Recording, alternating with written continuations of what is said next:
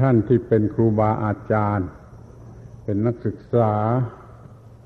และเป็นผู้สนใจในธรรม ทั้งหลาย การบรรยายครั้งนี้ อาตมาจะบรรยายเรื่องที่เรียกกันได้สั้นๆ ง่ายๆ ว่าหัวใจของพุทธศาสนา ท่านก็ได้เคยได้ยินคำนี้มาแล้วได้ยินได้ฟังมาแล้วว่าว่าว่าหมายถึงอะไร แล้วก็มีอยู่ในลักษณะต่างๆกันเรื่องอริยศาสตร์บ้าง เรื่องคาถาอัศชิบ้าง หลายหลายอย่าง แต่บัดนี้เรามาจะพูด อย่าง รวบรัดให้ชัดเจนให้ เป็นที่เข้าใจได้ว่ามันเป็นอย่างไร โดยอาศัยพระพุทธภาษิตที่พระพุทธเจ้าท่านได้ตรัสไว้นั่นแหละเป็นหลัก ถ้าจะพูดอย่างตามตัวหนังสือ มันเหมือนกับกำปั้นทุบดิน ก็พูดได้ว่าพระพุทธเจ้าตรัสว่าเรา บัญญัติแต่เรื่องความทุกข์กับความดับทุกข์เท่านั้น ถ้าไม่เกี่ยวกับความทุกข์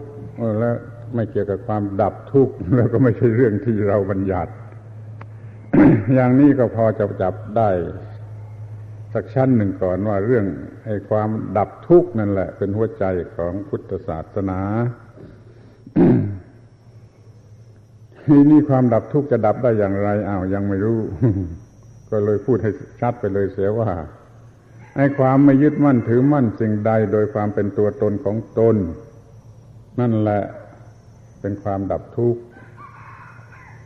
จะพูดให้สั้นก็ว่าความไม่ยึดมั่นถือมั่น ขยายความออกไปก็ว่าไม่ยึดมั่นถือมั่นสิ่งใด โดยความเป็นตนหรือเป็นของของตน เป็นตนข้างในก็คือเป็นตนเป็นของข้างนอกก็คือของตน เรียกกันโดยทั่วๆไปว่าเรื่องความไม่ยึดมั่นถือมั่น ที่นี่ก็มีปัญหาที่จะต้องบอกให้ทราบว่า คนเป็นอันมากแม้จะเป็นนักปราชญ์ที่เรียกกันว่าเป็นนักปราชญ์นั่นก็คัดค้านว่าเรื่องนี้ไม่ใช่เรื่องที่จะมาพูดกับคนทั่วไป โดยเฉพาะอย่างยิ่งยุวชนทั้งหลายด้วย ยิ่งไม่ต้องพูดคนทั่วไปก็ไม่ต้องพูดไว้พูด แต่เพียงกับคนไม่กี่คน ที่จะบรรลุมรรคผลเป็นพระอรหันต์จึงจะพูดเรื่องความไม่ยึดมั่นถือมั่น อย่างนี้ไปเสีย แต่ตมาก็ยังยืนยันว่ามันเป็นเรื่องที่ต้องพูด แก่ทุกคนทุกระดับ ตามสมควรแก่สถานะของเขา เป็นว่าเราจะพูดเรื่องความม่ยึดมั่นถือมั่นที่ทำบุคคลให้เป็นพระอรหันต์นั่นแหละ แก่ทุกคน เพราะว่ามันเป็นเรื่องเดียวเท่านั้นที่จะดับทุกข์ได้ ถ้ามีความยึดมั่นถือมั่นในสิ่งใด โดยความเป็นตนของตนมันก็เป็นทุกข์เพราะความยึดมั่นถือมั่นนั่นเอง เหมือนกับว่าถืออะไรไว้ในมือจับอะไรไว้ในมือ มันก็หนักมือนะเป็นต้นเข้าใจกันได้ง่าย ๆ อย่างนี้จิตที่ไม่ยึดมั่น คือไม่แบกไม่ถือไม่กุมไม่จับอะไรไว้โดยความเป็นตัวตนของตนนั่นเรียกว่าจิตไม่ยึดมั่นถือมั่น มันเลยเป็นจิตที่อิสระหรือฟรีมีอิสระ ไม่มีอะไรรบกวน ไม่มีอะไรเป็นความหนัก เลยเป็นความดับทุกข์แม้จะได้เคยได้ยินมาจากเรื่องอริยสัจว่าตัณหาเป็นเหตุให้เกิดทุกข์นี่ก็ลองคิดดูดีว่า ตัณหานั้นต้องให้เกิดความยึดมั่นถือมั่นอีกทีหนึ่งจึงจะเป็นทุกข์ตัณหานั่นเป็นเหตุให้ยึดมั่นถือมั่น แล้วเมื่อยึดมั่นถือมั่นจึงจะเป็นทุกข์นั้นถ้าพูดว่าเป็นทุกข์เพราะความยึดมั่นถือมั่น นี่มันใกล้ชิดกว่า ที่จะพูดว่าตัณหาคือความอยาก แล้วถ้าถอยหลังเข้ามาความอยาก มันก็มาจากอาวิชชาคือมันโง่ มันเกิดความอยาก โดยที่สิ่งทั้งปวง ไม่ต้องอยากไม่ควรจะไปอยากมันเป็นเช่นนั้นเอง แต่มันมีความโง่มีอวิชชาแล้วมันก็อยาก พอเกิดความอยากขึ้นเต็มที่ในจิตใจแล้วมันก็คลอดไอ้ความรู้สึกอีกอย่างหนึ่งออกมาทันทีว่า มีผู้อยากคือตัวกูผู้อยาก ยึดมั่นตัวกูเป็นผู้อยากและยึดมั่นสิ่งที่อยากนั้นจะทำมาเป็นของกู อย่างนี้เรียกว่าความยึดมั่นถือมั่นเต็มที่ ถ้าจิตรู้สึกอย่างนี้มันก็คือ ความทุกข์ จะเปรียบกับไฟไหม้จะเปรียบกับน้ำท่วม จะเปรียบกับถูกตีถูกแทงถูกอะไรก็ได้ทั้งนั้นน่ะก็มันไปยึดมั่น มีความยึดมั่น และความยึดมั่นน่ะมันกัดหัวใจมันกัดเอานั่นขอให้มองเห็นว่า ถ้ามีความอยากด้วยความโง่นะความต้องการด้วยความโง่นี่เรียกว่าความอยาก มีความอยากชนิดนี้เมื่อไร ก็จะปรุงเป็นความรู้สึกว่ามีตัวตนผู้อยากขึ้นมาทันที แล้วก็ได้เป็นทุกข์เพราะความรู้สึกว่ามีตัวตนผู้อยาก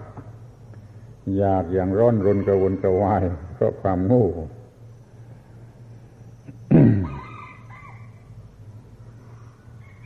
มีความทุกข์เพราะความยึดมั่นถือมั่น ความยึดมั่นถือมั่นมาจากความอยากก็โดยความโง่ ความโง่นี่ก็มาจากอาวิชชา คือไม่รู้ว่าอะไรเป็นอะไร ไม่รู้สิ่งต่างๆ ทุกสิ่งว่าเป็นไปตามธรรมชาติ ตามกฎของธรรมชาติ เช่นนั้นเองพอมันเกิดมา มันก็ไม่ได้เรียนรู้เรื่องธรรมชาติ เรื่องกฎธรรมชาติเพราะอะไรอร่อยน่ารัก มันก็อยากก็พอใจเพราะอะไรไม่อร่อยไม่น่ารักมันก็โกรธขัดใจ มันก็เลยได้เป็นทุกข์ ถ้าถูกใจน่ารักน่าพอใจยึดมั่นถือมั่น มันก็เกิดอุปาทานตัวกูอยากจะได้ ถ้าว่ามันไม่ถูกใจมันขัดใจมันก็เกิดตัวกูว่าอยากจะทำลายเสีย มันก็เป็นอุปาทานเป็นความยึดมั่นถือมั่นไปกันทั้งนั้น พุทธบริษัททุกคน ควรจะรู้ความจริงข้อนี้ให้ชัดแจ้ง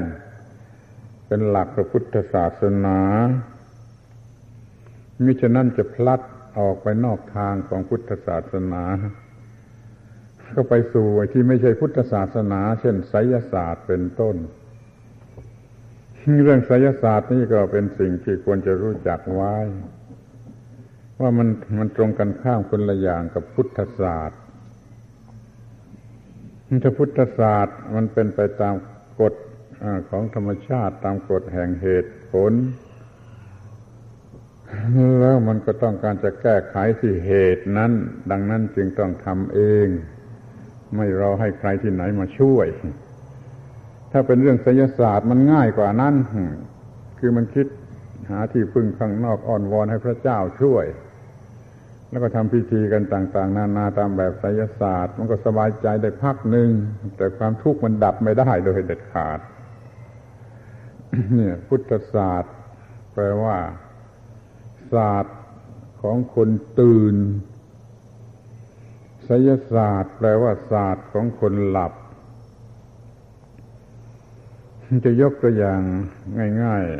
ๆ กันเดี๋ยวนี้ก็ได้ว่า อย่างว่าเอาพระเครื่องมาแขวนคอว่าศักดิ์สิทธิ์แล้วก็จะช่วยเรา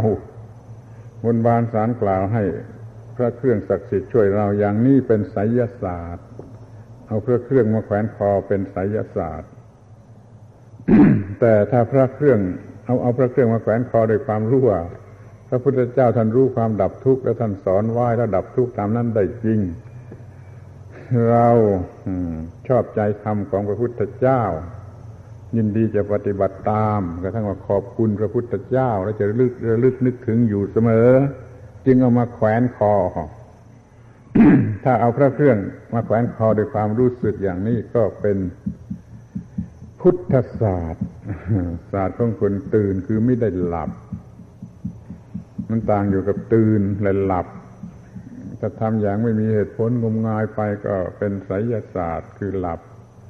ถ้าทำอย่างถูกต้องตามความจริงของธรรมชาติ ก็เรียกว่าพุทธศาสตร์นั่นคือตื่น ทุกอย่างจะเป็นไปอย่างนี้หมด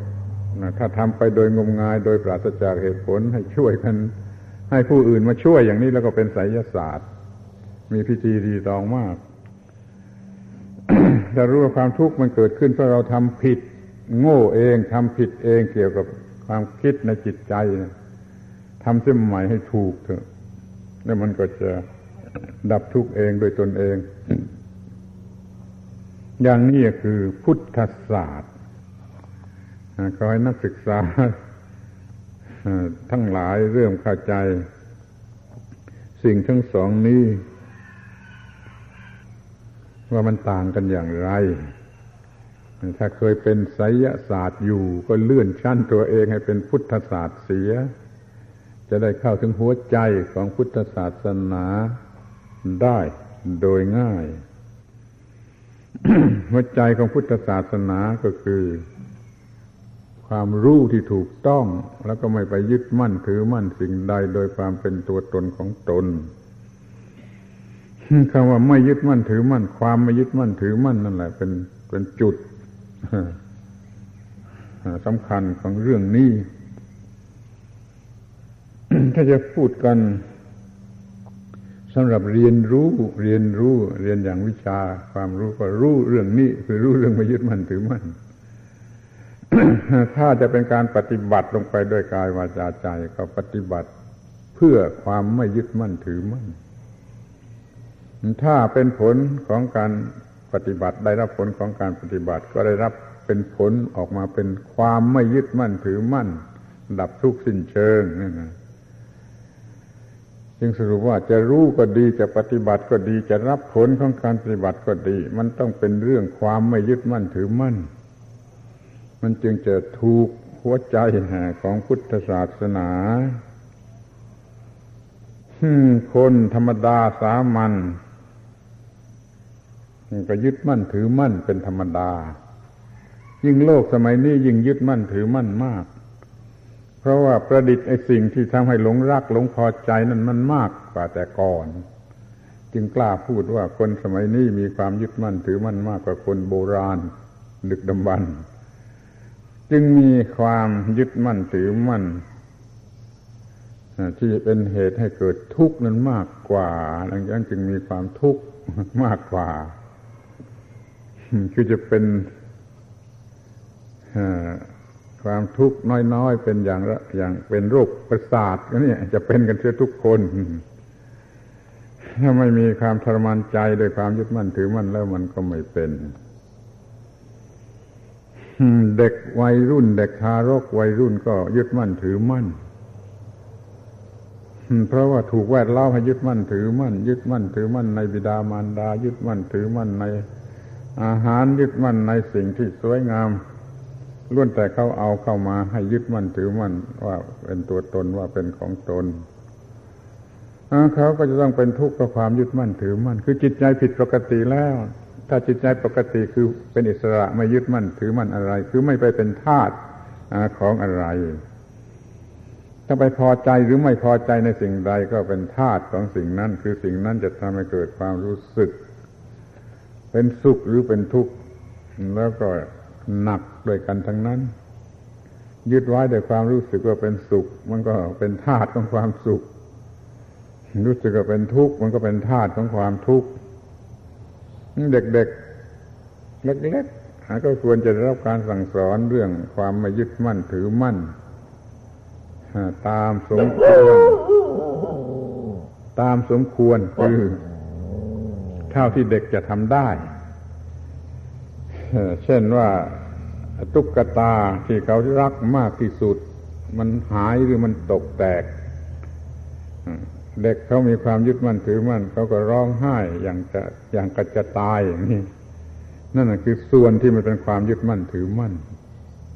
ถ้ามันไม่ได้ยึดมั่นถือมั่น มันก็ไม่ต้องร้องไห้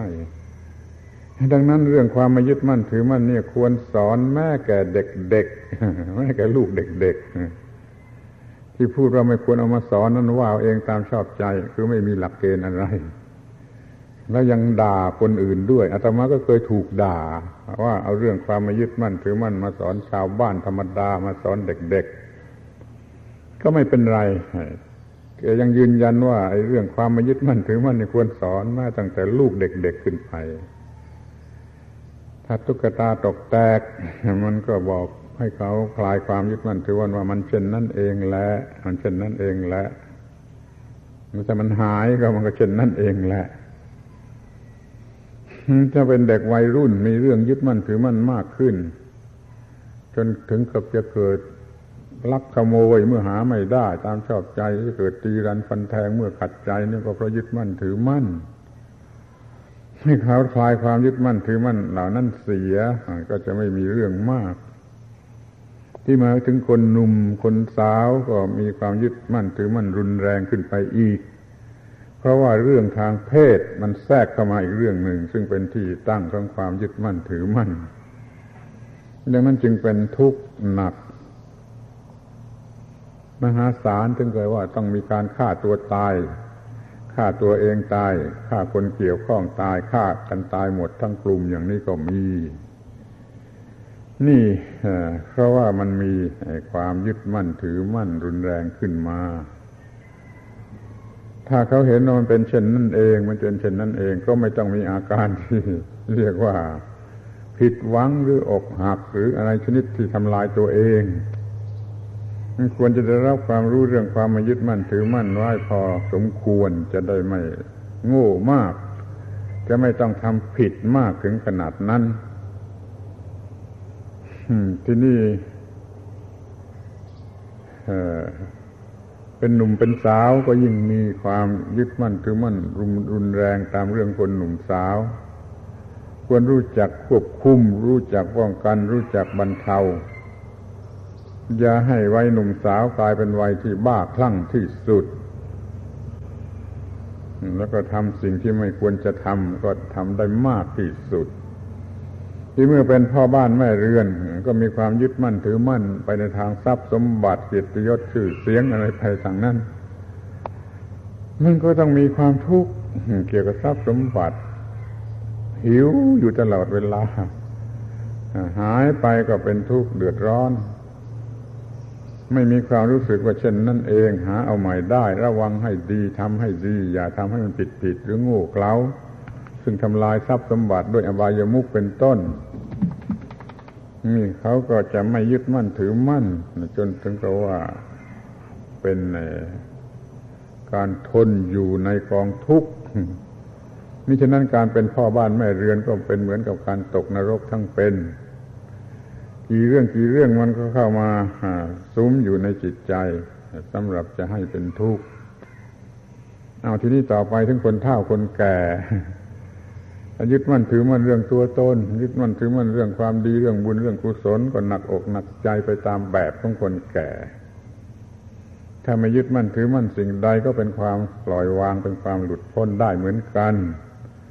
นั้นตั้งแต่ว่าเด็กเล็ก ๆ ขึ้นไปถึงคนแก่คนเฒ่า จะต้องรู้เรื่องความยึดมั่นถือมั่น ให้พอสำหรับจะป้องกันไม่ให้เกิดขึ้นมาเป็นทุกข์ เป็นความรักบ้างความโกรธบ้างความเกลียดบ้างความกลัวบ้าง ความวิตกกังวลบ้าง ความอาลัยอาวรณ์บ้าง ความอิจฉาริษยาบ้าง ความหึงความหวงอะไรต่างๆ นานาล้วนแต่เป็นเรื่องทำลายความสงบสุขของจิตทั้งนั้น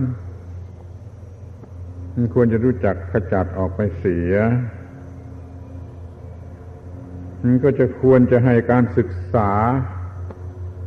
ตามสมควรแก่ระดับ ระดับเด็ก ระดับวัยรุ่น ระดับหนุ่มสาว ระดับพ่อบ้านแม่เรือนระดับคนเฒ่าคนแก่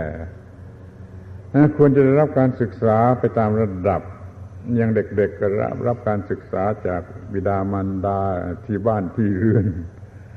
ให้รู้จักว่ามันเป็นเช่นนั่นเองเสียบ้าง อย่าไปหัวอย่าไปร้องไห้ หรืออย่าไปกระหายชนิดที่เรียกว่าอย่างงูเขลา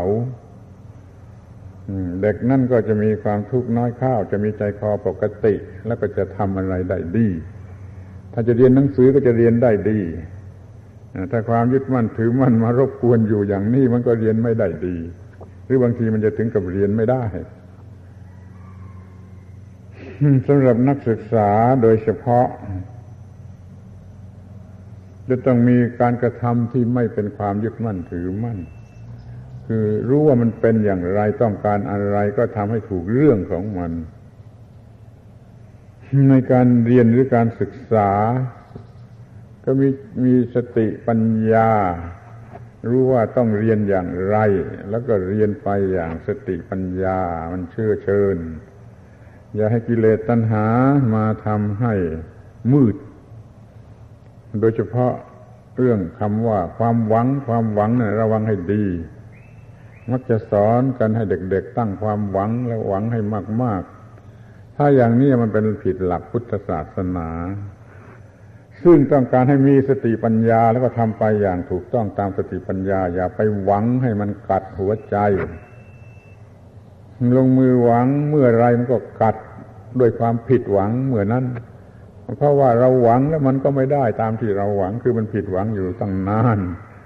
กว่าจะได้อย่างหวัง หรือมันก็ไม่ได้เลยก็มีนี่เพราะไม่ต้องไปหวังให้มันผิดหวัง อยู่อย่างคนไม่ผิดหวังเสียดีกว่าทำหน้าที่การงานศึกษาเล่าเรียนไปด้วยสติปัญญาอย่างนี้ ในการเรียนการศึกษา แม้การบริหารร่างกาย มันก็ทำไปด้วยความไม่ไม่ต้องยึดมั่นถือมั่นทำให้ถูกต้องตามเรื่องตามหลักของการบริหารร่างกาย ถ้ายึดมั่นถือมั่นมันก็ทำเกินไป จนเป็นอันตราย การที่จะคบหาสมาคมกันก็อย่าทำด้วยความยึดมั่นถือมั่น มันจะหลับตา มันคือมันจะเป็นคนหลับตาหรือเหมือนกับตาบอดำให้ถูกต้องตามเรื่องตามราวตามพอเหมาะพอดีด้วยสติปัญญาที่มีอยู่อย่างไร ศึกษาในทางของสติปัญญาแล้วควบคุมการกระทำให้ดำเนินไปตามร่องรอยของสติปัญญาไม่ต้องให้มันเป็นความยึดมั่นถือมั่นอย่างหลับหูหลับตา เรื่องขนบธรรมเนียมประเพณีก็เหมือนกันขนบธรรมเนียมประเพณี ก็เป็นของดี เพราะว่าไม่ต้องคิดอีกเขาเขาคิดมาให้สำเร็จรูปแล้ว แต่ถ้าไปยึดมั่นถือมั่นมันจะพลาดมันจะเลยเถิด มันจะโง่ลงมา ทั้งที่ว่าเขาหนบธรรมเนียมประเพณีเขาทำไว้ดี แต่นั่นแหละมันก็พูดยากขนบธรรมเนียมประเพณีบางอย่าง ต้องตีความหมายก็มีถ้าตีเองได้ก็ดีตีเองไม่ได้ก็ถามครูบาอาจารย์หรือศึกษาเรื่องไงเหตุผลของมัน เนี่ยจึงจะเรียกว่าเป็นนักศึกษาเป็นนักเรียนเป็นนักศึกษาให้รู้เรื่อง เหล่านี้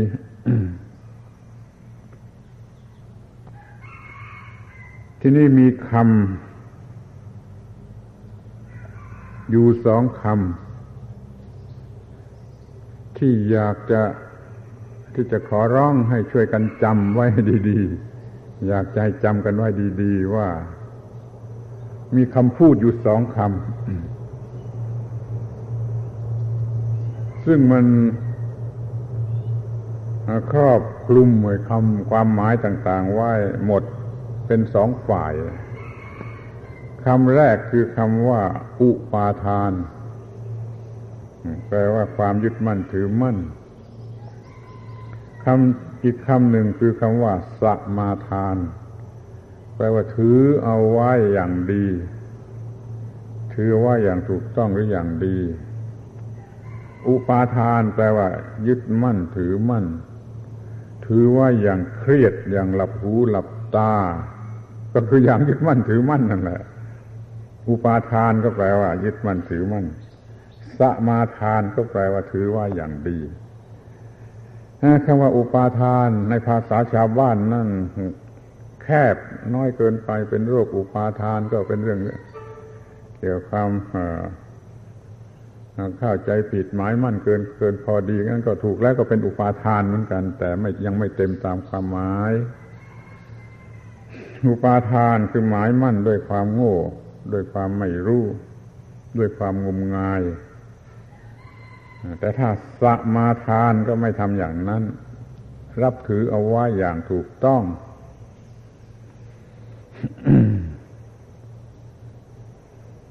อย่าทำด้วยอุปาทาน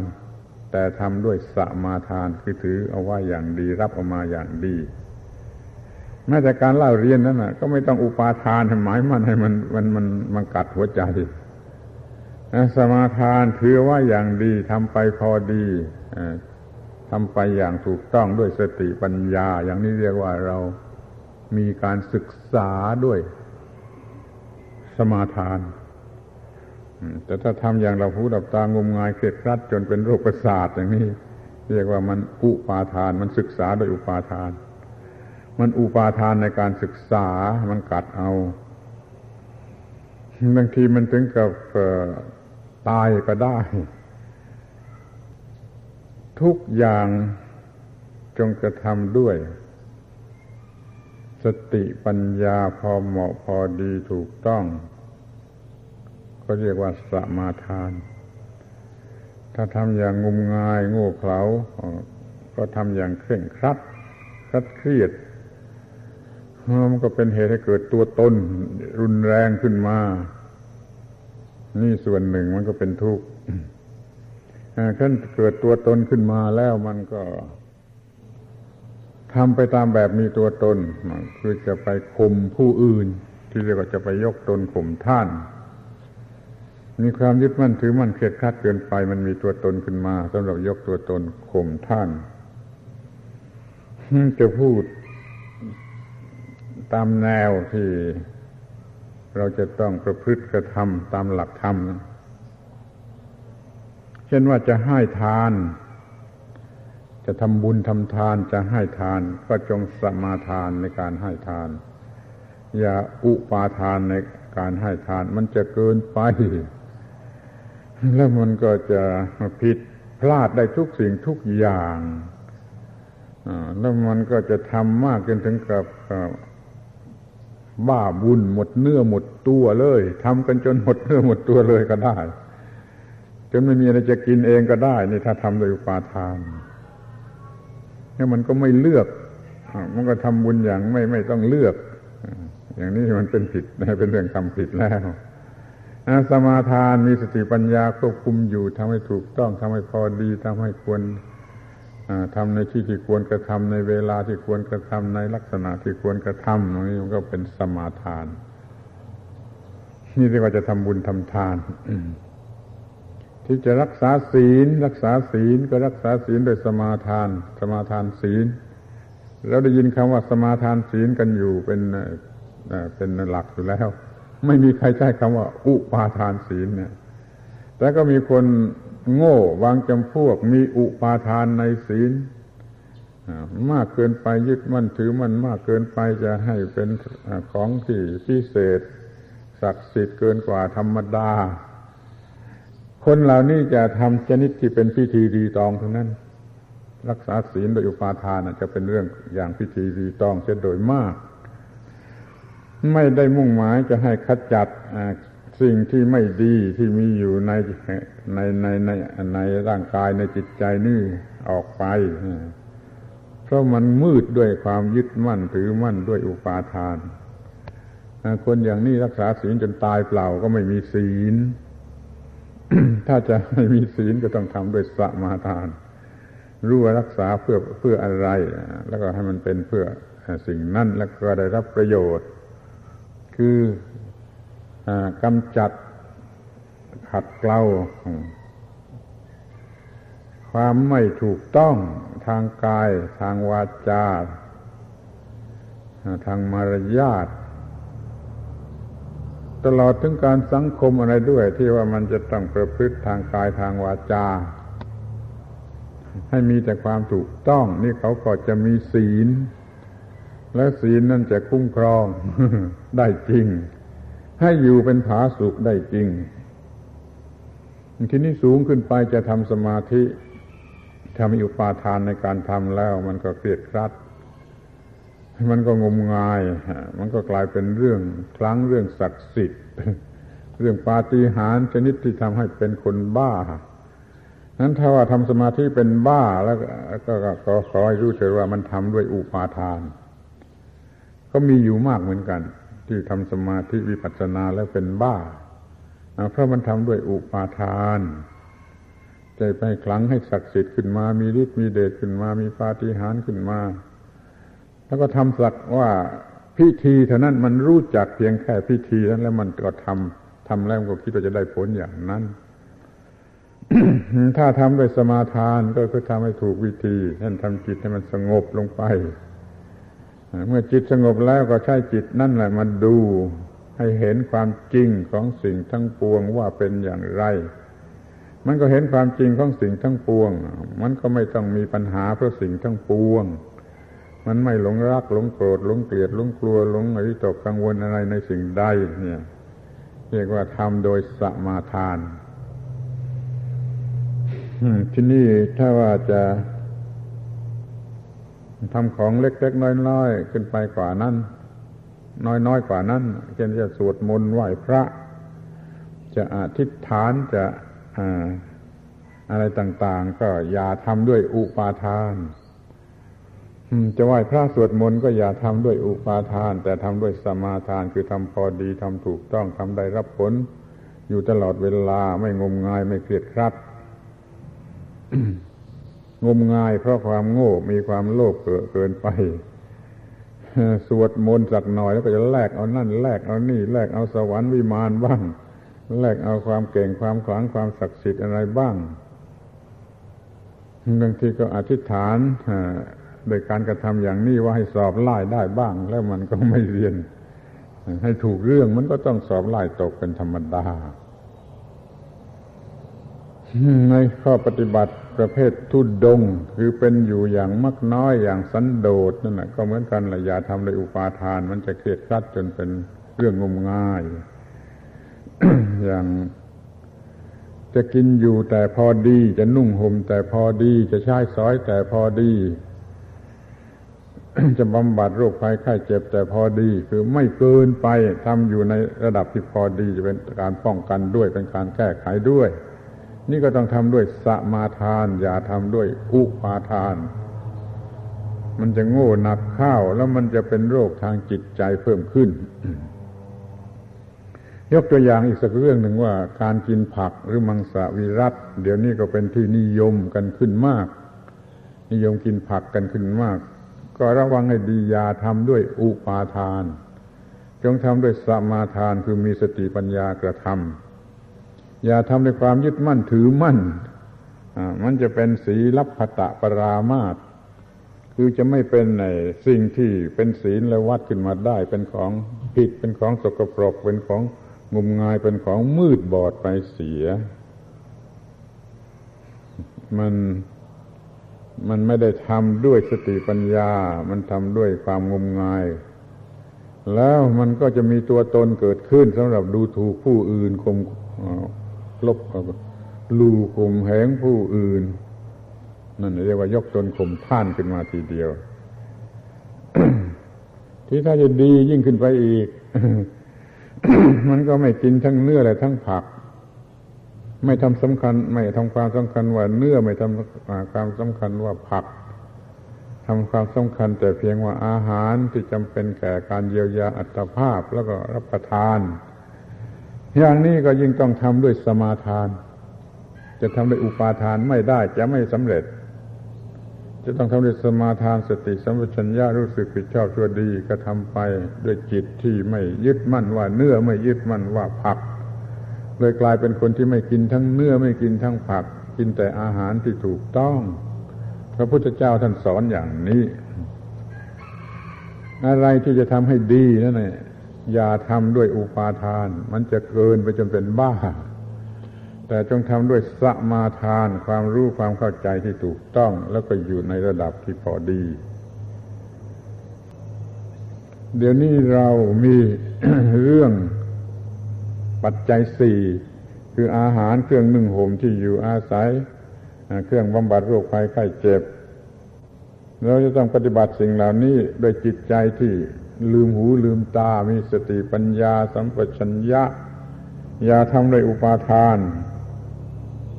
จะทำด้วยอุปาทานมันจะโง่เมื่อโง่มันก็อยากจะกินดีเกินไป อยากจะนุ่งห่มแต่งตัวรู้ราเกินไป อยากจะอยู่ บ้านเรือนที่เป็นวิมานหรืออะไรมันก็จะให้เป็นไปในทางของกิเลสตัณหาไปเสียทั้งหมดให้ปัจจัยสี่มันก็ไม่ก็ก็เลยไม่เป็นปัจจัยที่จะบำรุงรักษาให้เกิดความสุข มันกลายเป็นเครื่องทำให้วินาศให้วินาศเขามีปัญหาเกิดขึ้นแล้วก็ทำผิดแล้วก็ต้อง วินาศเพราะการกินอยู่การนุ่งห่มการอยู่อาศัยการเยียวยารักษาโรคที่เรียกว่าปัจจัยสี่นั่นเอง ที่จริงปัจจัยสี่นั้นจำเป็นที่จะต้องมี แต่ว่าต้องกระทำให้ถูกต้อง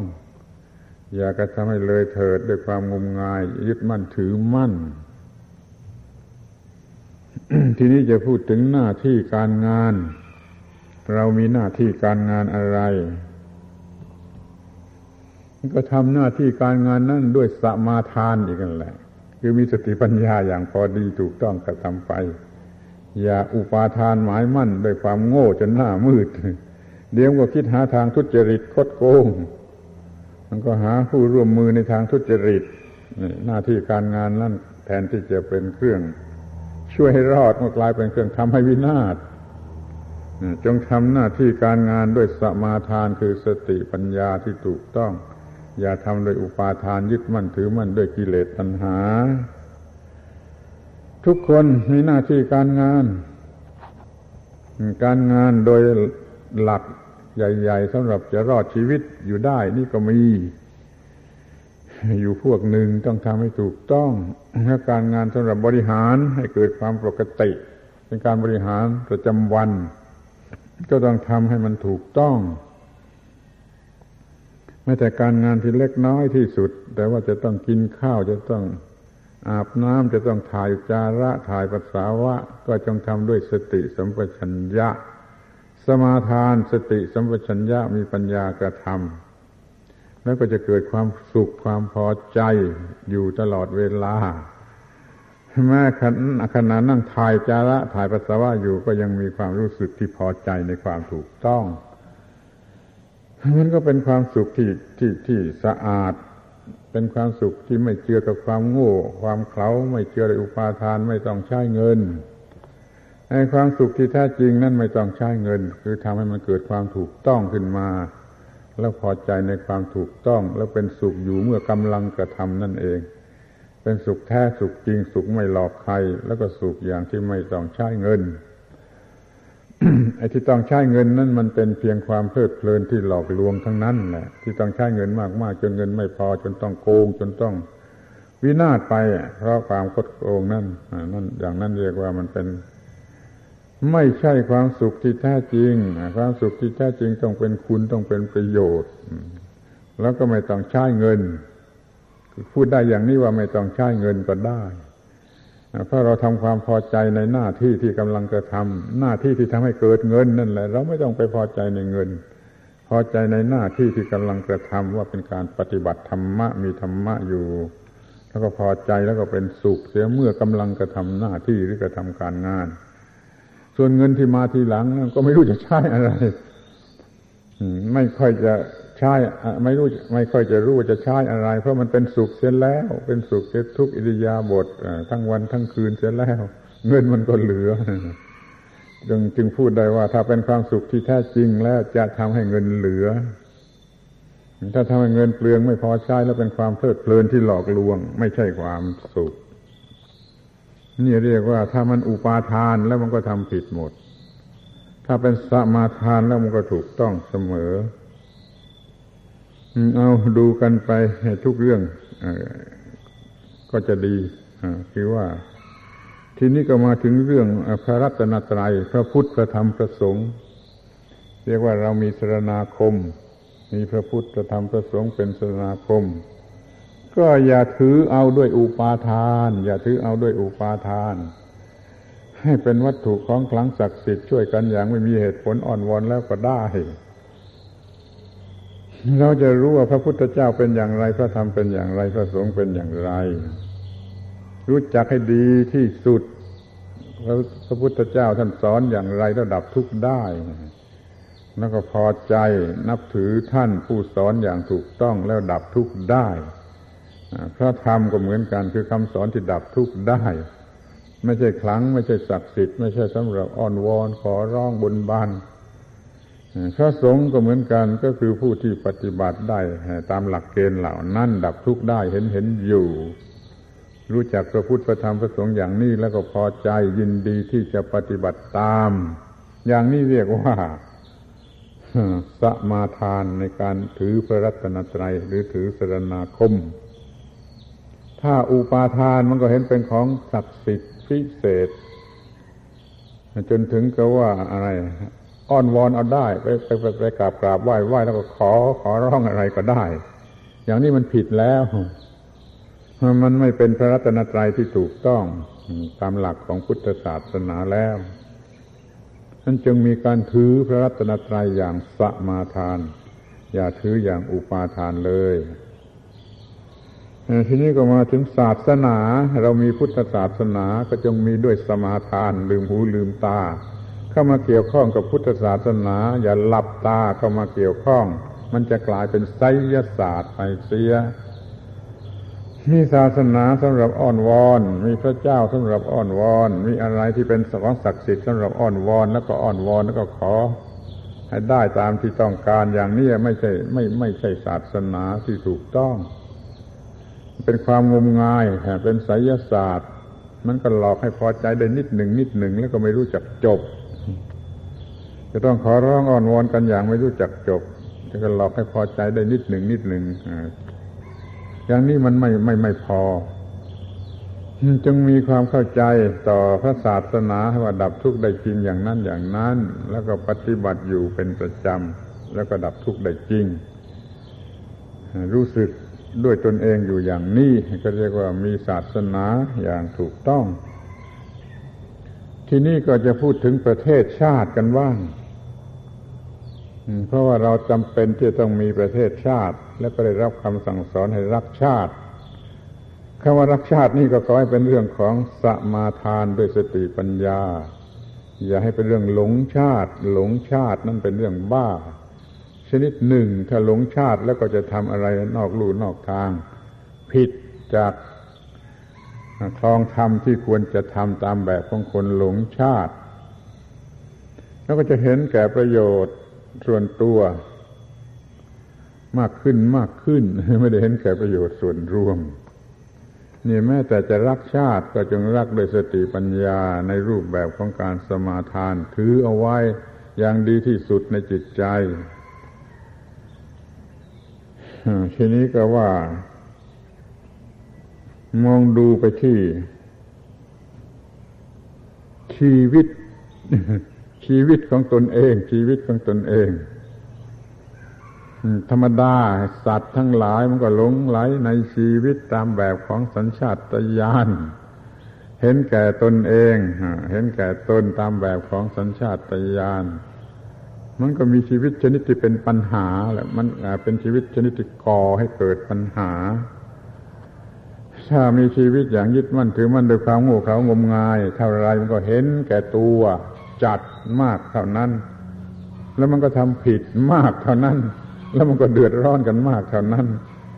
แม้แต่จะมีชีวิตนี่ก็จงมีอย่างสมาทาน อย่ามีด้วยอุปาทาน อย่ามีอย่างอุปาทาน ความดีความชั่วก็เหมือนกัน ไม่ต้องอุปาทาน ความดีก็เป็นความดี ให้เกิดผลเป็นความสงบสุข แต่ไม่ต้องไปอุปาทานจนบ้าดีก็จำไว้ด้วยว่าคำว่าบ้าดีนั้นใช้ไม่ได้นะ มีความดีอย่างถูกต้องตามปกติแล้วก็ใช้ได้ แต่ถ้าบ้าดีแล้วก็จะทำผิดหมด จะทำผิดพลาดหมด ชั่วก็เหมือนกัน ไม่ต้องเป็นไปอุปาทานให้เป็นความทุกข์ไม่ทำก็แล้วกันถ้าทำความชั่วมาแล้วก็ละเสียก็ไม่ทำอีกต่อไป ตั้งหน้าทำแต่ความดีความถูกต้อง แต่ก็ไม่ต้องอุปาทาน มีแต่สมาทานเท่านั้นกระทั่งว่าบุญกุศลที่ต้องการกัน ก็อย่าต้องการหรืออย่ามีด้วยอุปาทาน มันจะกัดเอาเหมือนกัน มันจะเป็นเหตุฆ่าตัวตายก็ได้เหมือนกัน ถ้ามีอุปาทานแม้แต่ในบุญในกุศลแล้วก็จะเป็นทุกข์ตลอดเวลาว่าไม่มีอะไรมาทำบุญทำกุศลให้สมอยาก นี่มันเป็นเรื่องอุปาทานมากเกินไปแล้ว บุญก็เป็นบุญกุศลก็เป็นกุศลเมื่อเราอยากจะมีบุญ มีกุศลก็ทำไปถูกวิธี อย่าอุปาทาน ถ้าอุปาทานมันจะกัดเอาคือมันจะทำให้เกิดความทุกข์ขึ้นมาเพราะเหตุนั้นอ้าวเรื่องสุดท้ายก็คือนิพพานแม้แต่เรื่องนิพพาน พระพุทธเจ้าก็ท่านก็สอนไม่ให้มีอุปาทานในนิพพาน ไม่มีอุปาทานว่านิพพาน ไม่มีอุปาทานว่านิพพานเป็นตัวตนของนิพพาน หรือนิพพานจะเป็นของเรา ไม่มีอุปาทานแม้ในนิพพานมองเห็นชัดอยู่ว่าเป็นความดับทุกข์อย่างไร เมื่อประสงค์ก็ทำให้มันเกิดขึ้นมา มีจิตว่างจากกิเลสเป็นนิพพานน้อยๆอยู่ทุกวันทุกวัน จนกว่าจะหมดกิเลสก็จะเป็นนิพพานที่สมบูรณ์ แม้อย่างนั้นนิพพานก็เป็นนิพพานก็สักว่าเป็นนิพพาน ตั้งอยู่ปรากฏอยู่ตามกฎเกณฑ์ของธรรมชาติ อย่ายึดถือหมายมั่นเป็นตัวกูเป็นของกู เพราะว่ากูมีนิพพานกูได้นิพพานแล้วก็ดูถูกคนอื่นเนี่ยความยึดมั่นถือมั่นมันนำไปสู่ความเห็นแก่ตัว แล้วมันก็ยกตนข่มท่านอย่างนี้เสมอไป นั่นจึงว่าแม่เรื่องสุดท้ายเรื่องสูงสุด คือพระนิพพานก็อย่าได้มีอุปาทานในนิพพาน สมาทานนิพพาน สมาทานการปฏิบัติเพื่อบรรลุนิพพานอย่างนี้มันถูกต้องเอาละทีนี้ก็จะพูด ถึงตัวสิ่งที่เรียกว่าความยึดมั่นถือมั่นโดยเฉพาะในความยึดมั่นถือมั่น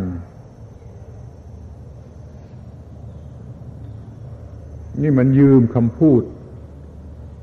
ทางวัตถุมาใช้เป็นคำพูดทางจิตใจ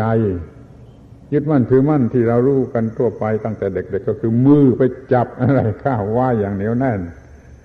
ไม่ยอมปล่อยอย่างนี้เลยยึดมั่นถือมั่น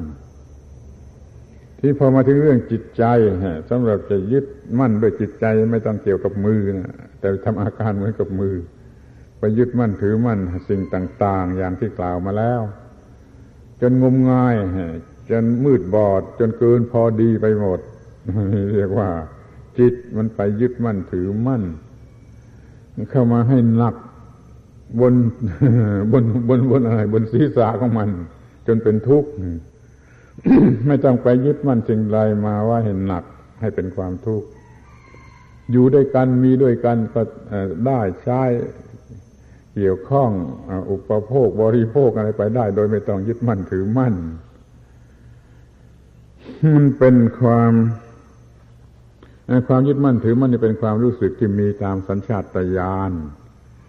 ของสัตว์หรือสิ่งที่มีชีวิต แต่มันน้อยนะ มันยังน้อย มันยังไม่ถึงขนาดที่จะเป็นทุกข์มากมายความยึดมั่นถือมั่นนี่มันเป็นใน สิ่งที่มามุมางอกงามเพิ่มพูนมากขึ้น เมื่อโตขึ้นมาโตขึ้นมา อย่างเป็นเด็กก็มีความยึดมั่นถือมั่นน้อยความทุกข์ก็มีน้อยพอเป็นวัยรุ่นเป็นหนุ่มสาวก็ยึดมั่นถือมั่นมาก มันก็มีปัญหามากมีทุกข์มาก ที่นี่สัญชาตญาณแห่งความยึดมั่นถือมั่นนั่นมันมี เพราะว่ามันต้องรักชีวิตมันต้องเห็นแก่ชีวิต มันก็ต่อสู้หรือทำอะไรต่าง ๆ เพื่อประโยชน์แก่ชีวิต แต่ถ้าเท่าเพียงเท่านั้นมันไม่เป็นไร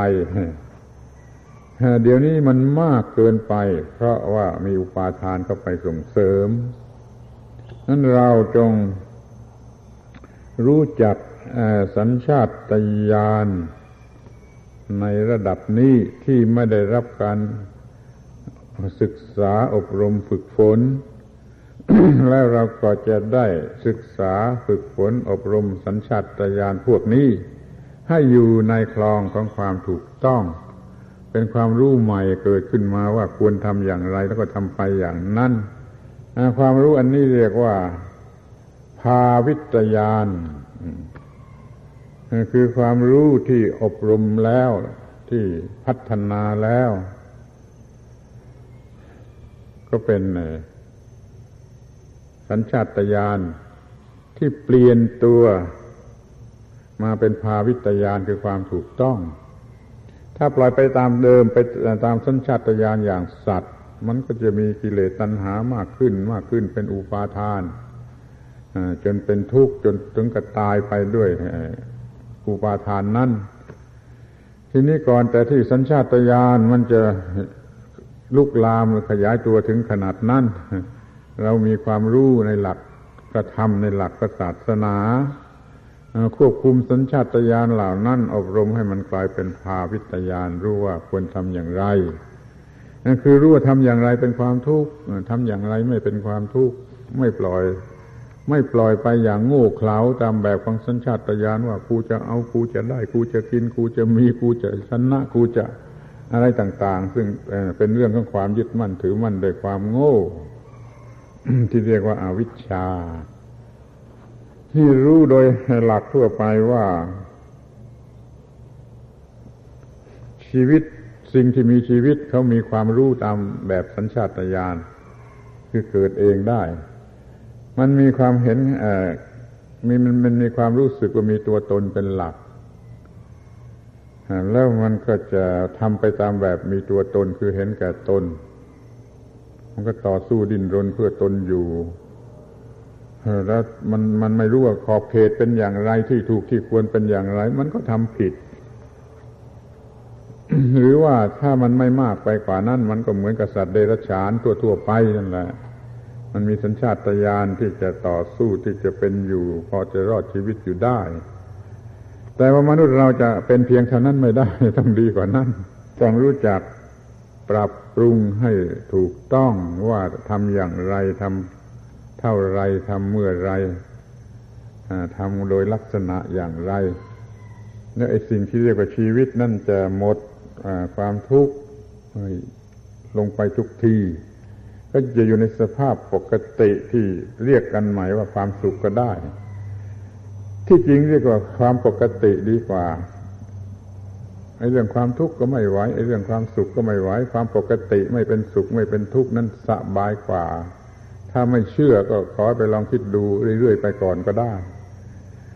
ว่าไอ้ความสุขนี่ก็เหนื่อย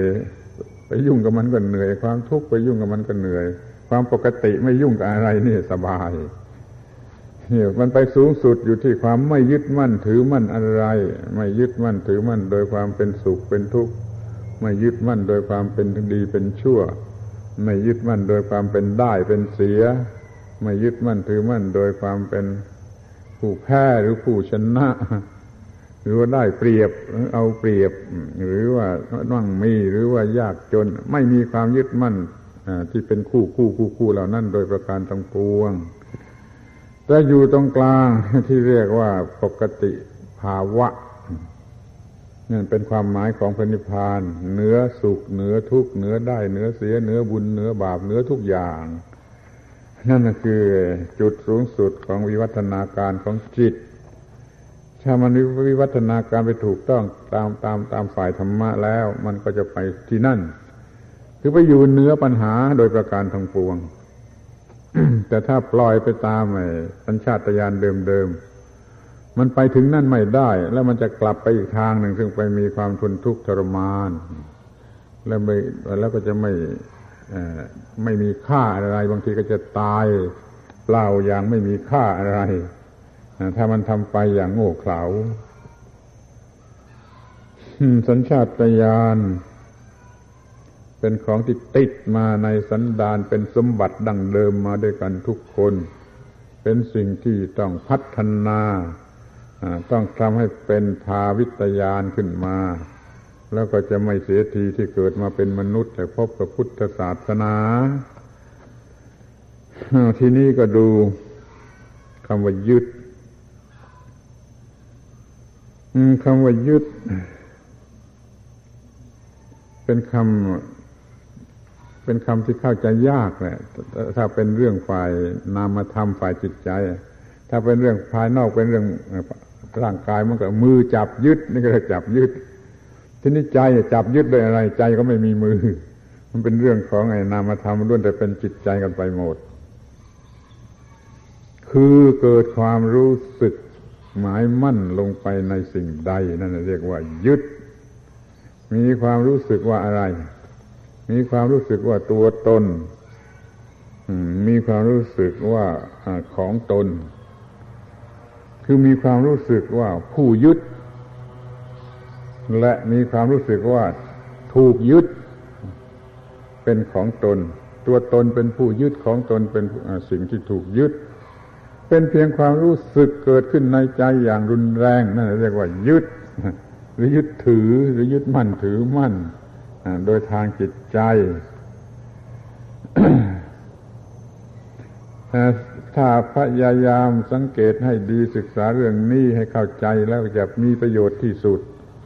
คือจะเข้าถึงหัวใจของพระพุทธศาสนา แล้วก็รู้เรื่องพระพุทธศาสนาดีที่สุด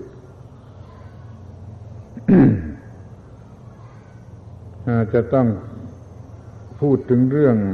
ลำดับ การปรุงแต่งของจิต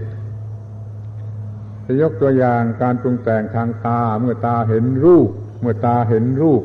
เกิดความรู้สึกทางตา เรียกว่าจักสุวิญญาณ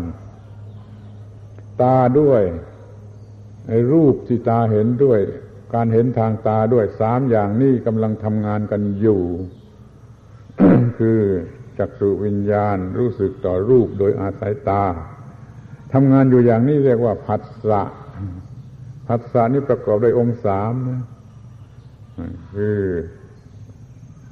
อายนะภายในอายนะภายนอกและวิญญาณ ถ้าฟังยากจำยากก็ว่าต้องยกตัวอย่างเช่นว่าตากับรูป แล้วก็การเห็นทางตาคือจักสุวิญญาณกำลังรู้สึกอยู่อย่างนี้เรียกว่าผัสสะทีนี้ขันเกิดผัสสะแล้วไม่มีปัญญา ไม่มีสติปัญญามา เหมือนกับสัตว์เดรัจฉานทั่วไปมีผัสสะแล้ว มันก็ต้องเกิดเวทนา ในบางกรณีก็พอใจก็หลงรัก ในบางกรณีก็ไม่พอใจก็หลงโกรธหลงเกลียดหรือในบางกรณีก็ยังบอกไม่ถูกว่าจะเป็นอย่างไรแน่ นี่ มันเกิดเวทนาโง่ ที่จริงอะไม่ต้องไปหลงรักหลงเกลียด ไม่ต้องไปหลงอะไรหมดเลยเห็นอยู่ว่ามันเป็นอย่างไร มันเป็นอย่างไรก็มันเป็นไป แล้วเราควรจะทำอย่างไรเกี่ยวกับสิ่งเหล่านั้นก็ทำให้ถูกต้อง เดี๋ยวนี้มันเป็นเวทนา คือพอใจไม่พอใจ หรือไม่รู้ว่าจะพอใจหรือจะไม่พอใจมันก็เกิดความอยากเกิดความอยากไปตามความรู้สึกอันนั้น ถ้าพอใจก็จะเกิดความอยากได้ ไม่พอใจก็เกิดอยากทำลาย ไม่รู้ว่าเป็นอะไรแน่ก็เกิดความสงสัยภาวะภาวงอยู่กับสิ่งนั้น อย่างนี้เรียกว่าความอยาก มันโง่ มันจึงอยากไม่ต้องไปอยากเพราะว่ามันเป็นเช่นนั้นเอง ถ้ามีปัญญาก็จะไม่เกิดความพอใจหรือไม่พอใจ เกิดแต่ความรู้ว่าควรทำอย่างไรกับสิ่งเหล่านั้นก็ทำไปได้ เดี๋ยวนี้มันเป็นเรื่องของสัญชาตญาณที่ยังโง่อยู่ มันก็ไปรักพอใจ เกิดความโลภเกิดความกำหนัดหรือถ้าว่ามันไม่พอใจมันก็เกิดความโกรธหรือเกิดโทสะขึ้นมา ถ้าไม่รู้อะไรอย่างไรแน่มันก็มีความ โมหะหลงไหลสงสัยกังวลวิตกอยู่กับสิ่งนั้นนี่อย่างนี้เรียกว่ามันเกิดความอยาก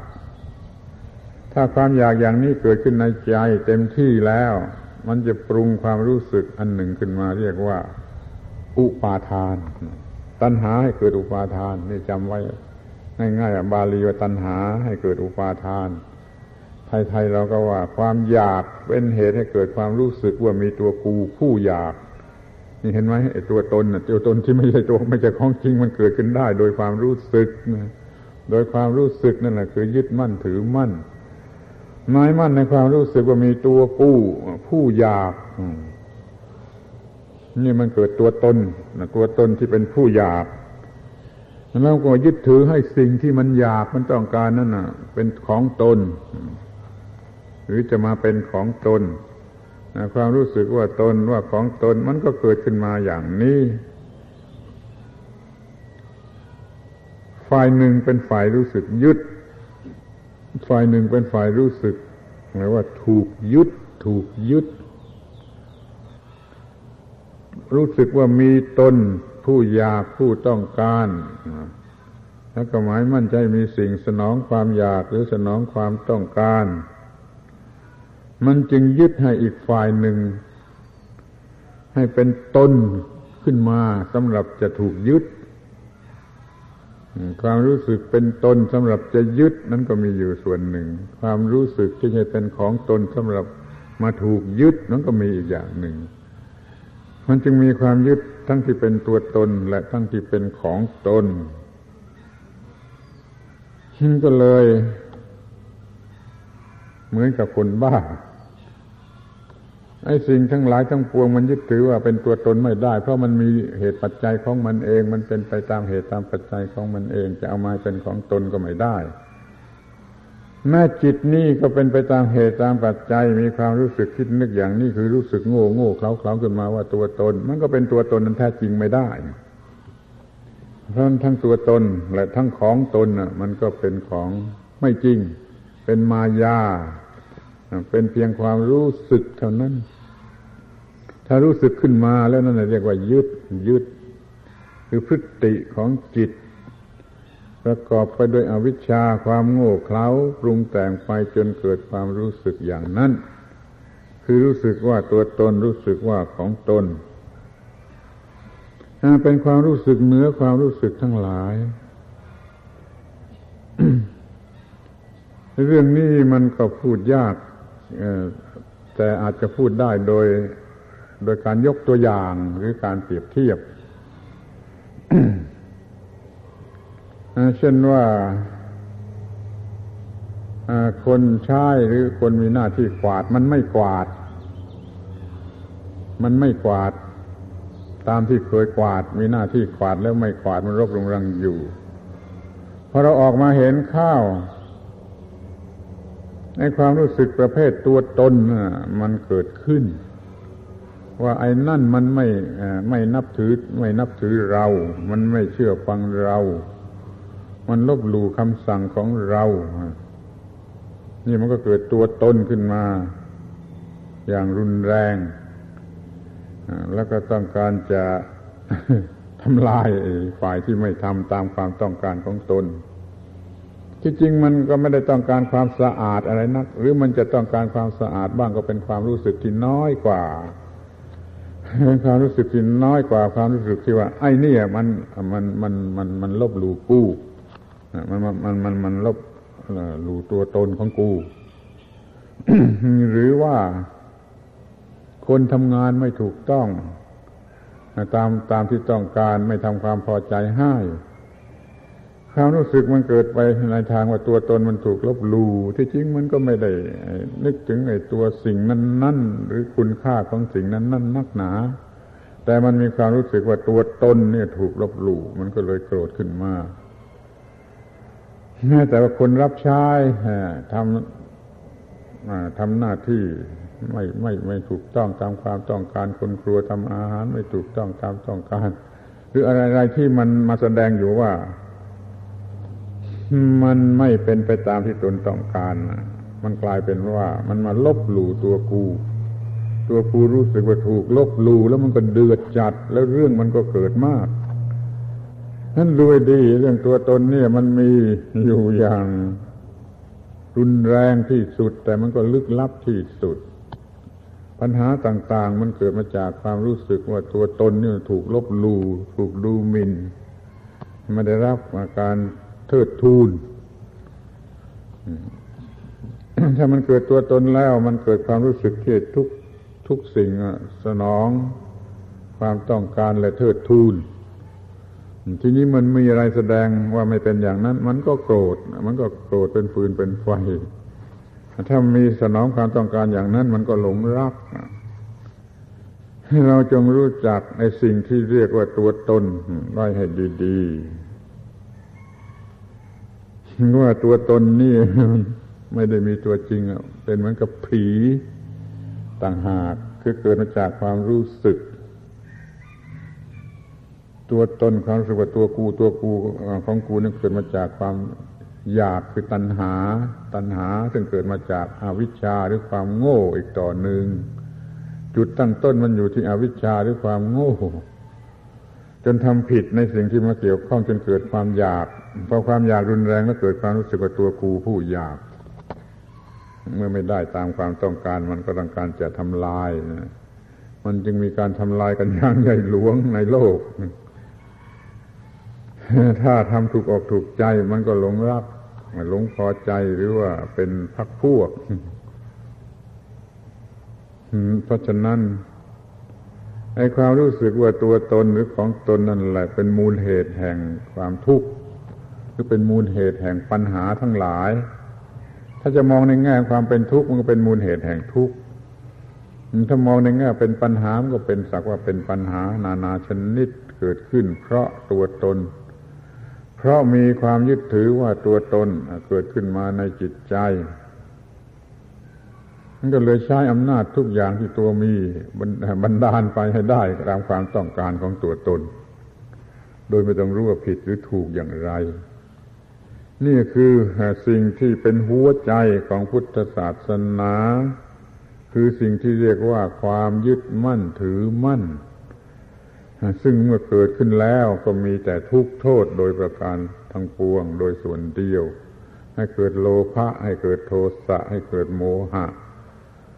นั่นก็มันทำลายประหัตประหารรอบด้านไม่ใช่ทำลายเฉพาะใครด้วยดี นี่ขอให้รู้จักหัวใจของ ธศาสนา ว่ามันเป็นเรื่องความยึดมั่นถือมั่น มีผู้มาทูลถามพระพุทธเจ้าว่า อะไรเป็นใจความทั้งหมดอของกรมจันทร์นี่ท่านพระพุทธเจ้าท่านตรัสว่า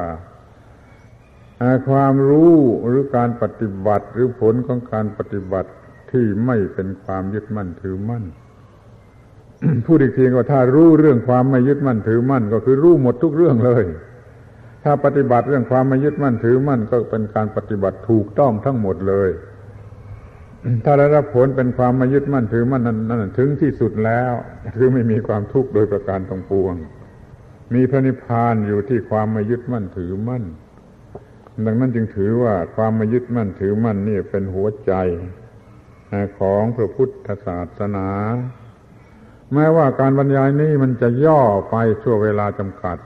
แต่ก็ได้อมใจความทั้งหมดทั้งสิ้นที่เป็นหัวใจของพุทธศาสนาไว้แล้ว ขอให้ท่านผู้ฟังทั้งหลายจงเอาไปคิดนึกพิจารณาดูดีๆ แล้วก็จะมองเห็นกว้างออกไปกว้างออกไป โดยรอบจนเข้าใจทุกสิ่งทุกอย่างว่าข้อปฏิบัติในพระพุทธศาสนานั้นจะมีกี่ร้อยกี่พันอย่าง ก็ล้วนจะเป็นไปเพื่อกำจัดเสียซึ่งความยึดมั่นถือมั่นเป็นอันว่าธรรมาได้พูดถึงเรื่องของหัวใจพุทธศาสนา